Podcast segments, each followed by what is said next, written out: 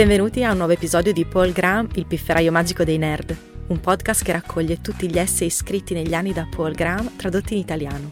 Tutti gli altri essay in italiano sono disponibili sul sito paulgraham.it, mentre quelli originali in inglese potete trovarli su paulgraham.com. Cominciamo! L'essay di oggi è tradotto da Ariel Di Porto e letto da Irene Mingozzi.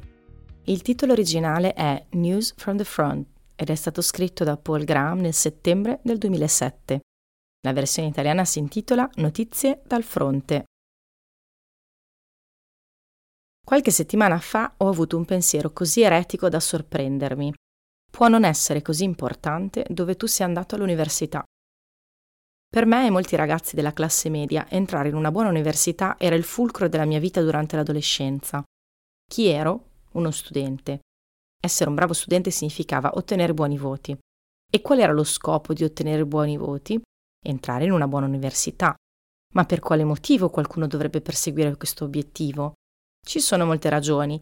Imparare di più, ottenere un lavoro migliore, guadagnare di più. Tuttavia sembrava non essere così rilevante quali benefici ne derivassero. L'università rappresentava il collo di bottiglia attraverso il quale sarebbero fluite tutte le prospettive future tutto sembrava migliorare se avessi ottenuto l'ammissione in un'università di prestigio.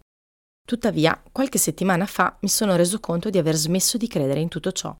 Quello che mi ha spinto a riflettere è stato il recente trend di dedicare un'attenzione ossessiva alla scelta dell'asilo per i propri figli. Mi è sembrato che questa decisione non potesse essere così determinante, o non avrebbe potuto contribuire all'ammissione di tuo figlio ad Harvard, oppure se invece potesse influire, allora significa che entrare ad Harvard non avrebbe più lo stesso significato. Così mi sono chiesto, quanto conta davvero già in questo momento? È venuto fuori come io abbia tanti dati sul tema. Io insieme a tre soci porto avanti un fondo di investimento chiamato Y Combinator. Noi investiamo in aziende che non sono altro che un gruppo di amici con un'idea. L'idea non conta troppo, sicuramente cambierà. Il maggior peso decisionale è sui founder. Il founder medio è uscito dal college da tre anni. Alcuni si sono appena laureati, altri sono ancora all'università. Ci posizioniamo come fossimo un graduate program o un'azienda che assume persone neolaureate, tranne per il fatto che le nostre scelte sono testate immediatamente ed in modo visibile. Ci sono due possibili risultati per una startup, il successo e il fallimento, e di solito il risultato si capisce entro un anno. Il test applicato ad una startup è tra i test più puri del mondo reale. Una startup ha successo o fallisce in base principalmente agli sforzi dei founder. Il successo è deciso dal mercato. Puoi avere successo solo se agli utenti piace quello che hai costruito e agli utenti non importa dove hai studiato. Oltre ad avere dei risultati misurabili in modo estremamente preciso, ne abbiamo molti. Invece di fare pochi grandi investimenti ogni anno, come un fondo di venture capital tradizionale, facciamo molti piccoli investimenti. Attualmente finanziamo circa 40 aziende l'anno, selezionate da 900 application che rappresentano circa 2000 persone. Tra il numero di persone che giudichiamo e il veloce e inequivocabile test che viene applicato alle nostre scelte, Y Combinator è un'opportunità senza precedenti di imparare come scegliere i vincitori. Una delle cose più sorprendenti che ho imparato è che importa veramente poco l'università che si ha frequentato. Credevo di essere già guarito dall'idea di preoccuparmi di questo. Non c'è niente di meglio di frequentare Harvard per curarti dalle illusioni che tu possa avere sullo studente medio di Harvard. Eppure Y Combinator ci ha mostrato come continuiamo a sovrastimare le persone che hanno frequentato scuole di elite. Abbiamo fatto colloqui a persone provenienti dall'MIT, da Harvard, da Stanford e spesso ci troviamo a pensare che queste devono essere più intelligenti di quanto sembrano. Ci sono volute alcune iterazioni per imparare a fidarci del nostro istinto. Nella pratica, tutti pensano che chi è andato all'MIT, ad Harvard o a Stanford deve obbligatoriamente essere intelligente.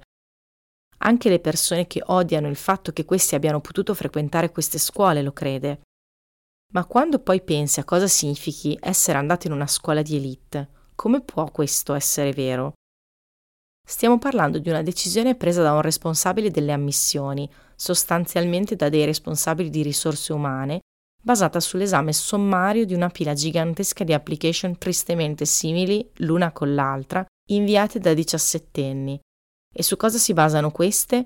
su un test standardizzato facilmente aggirabile, un breve scritto che dice quello che i ragazzi pensano tu voglia sentirti dire, un colloquio con uno studente scelto casualmente, un curriculum scolastico che è in gran parte un indice di obbedienza. Chi si affiderebbe a un test del genere? Eppure molte aziende lo fanno. Molte aziende sono parecchio influenzate da dove i candidati hanno studiato. Ma perché succede questo? Credo di avere la risposta.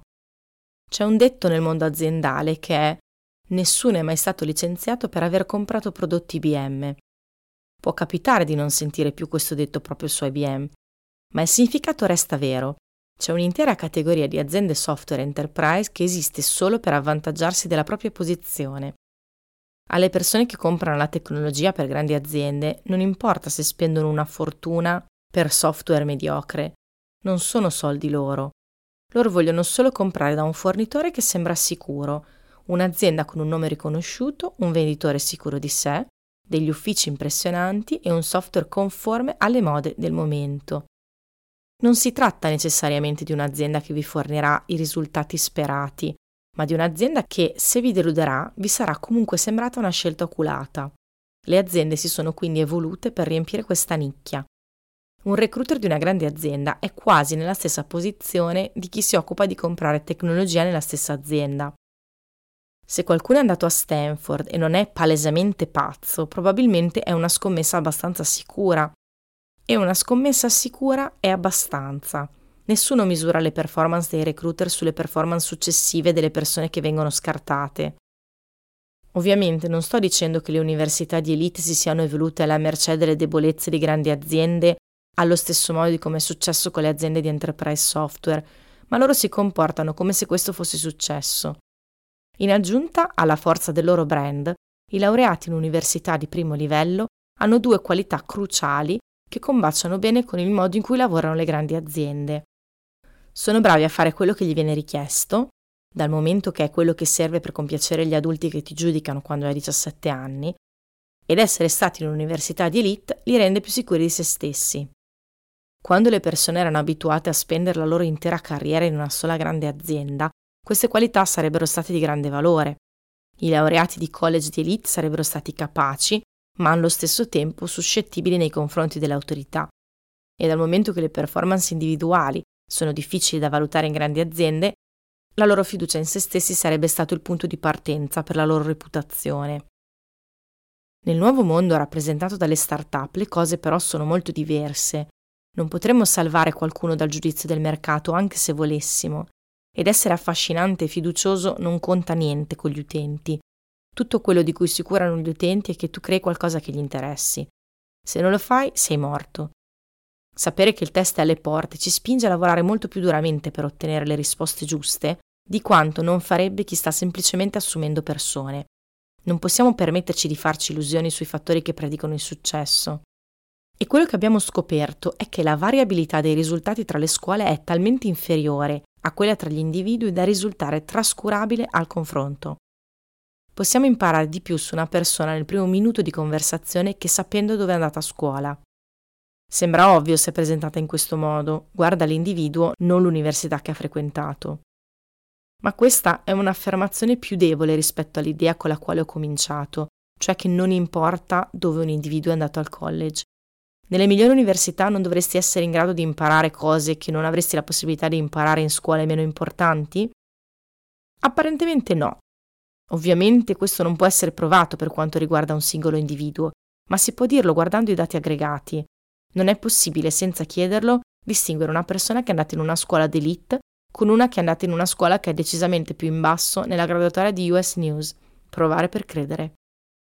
Come può essere vero? perché quello che si impara al college dipende molto di più dalla persona che dal college stesso.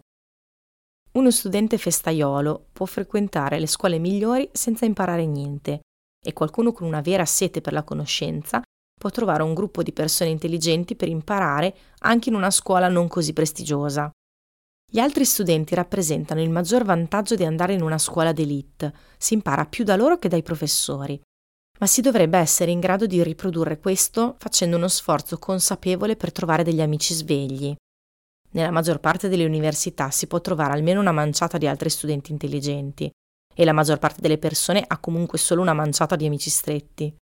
Le probabilità di trovare professori intelligenti sono ancora migliori. La curva dei docenti è molto più piatta se confrontata con quella degli studenti, soprattutto in matematica e nelle scienze fondamentali. Bisogna andare molto avanti nella lista dei college prima di smettere di trovare professori intelligenti nel dipartimento di matematica. Per questo motivo non è sorprendente che abbiamo trovato il prestigio di diversi college inutile nel giudicare gli individui. C'è molta casualità nel modo in cui le università scelgono le persone e quello che queste imparano dipende molto più da loro stessi che dal college che hanno frequentato. Tra queste due fonti di variabilità, l'università frequentata fornisce poca significatività. È in qualche misura un predittore di abilità, ma è così debole che lo consideriamo soprattutto una fonte di errore e cerchiamo consapevolmente di ignorarlo. Dubito che quello che ho scoperto sia un'anomalia specifica relativa alle start-up. Probabilmente le persone hanno sempre sovrastimato l'importanza del college frequentato dalle persone. Ora siamo solamente capaci di misurarlo. Il peccato non è tanto che le persone vengano giudicate da un test superficiale, ma che molte persone giudichino loro stesse da questo. Molte persone, probabilmente la maggior parte delle persone in America, hanno una sorta di incertezza su dove andare al college o se andarci o meno. La tragedia di questa situazione è che il più grande problema di non essere andato al college in cui si sarebbe voluto andare è il tuo sentimento di avere un pezzo mancante da qualche parte. Da questo punto di vista le università sono un po' come dei club esclusivi. C'è un solo vero vantaggio ad essere un membro dei club esclusivi.